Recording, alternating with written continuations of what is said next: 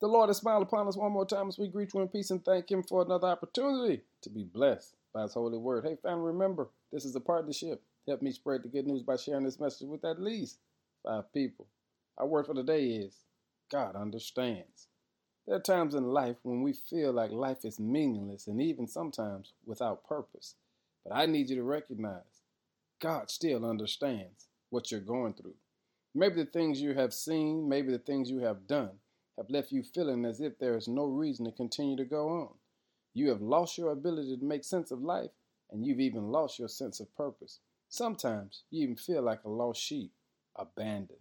But God is searching for you. God is right there for you. And David came to understand this in Psalm twenty-seven, verse one, when he says, "The Lord is my light and my salvation, so why should I be afraid? The Lord is my fortress, protecting me from danger, so why should I tremble?" See, David had to realize who God really was. God is not just a God when everything is well. He's a God when you don't feel like everything is well. And he's a God that you don't have to look for him because he already has his eyes on you. And David recognized, even in a dark place, the Lord is my light. Even when I feel lost, God knows how to save me. And because of my light and because of my salvation, why should I be afraid?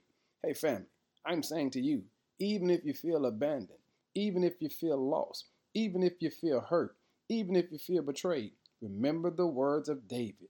The Lord is my light and my salvation. Because David came to know God understands. So, family, you don't have to be afraid. Walk with boldness, knowing that God will give you a light and he'll protect you. I'm saying, give him glory today because God is on your side. In Jesus' name, amen.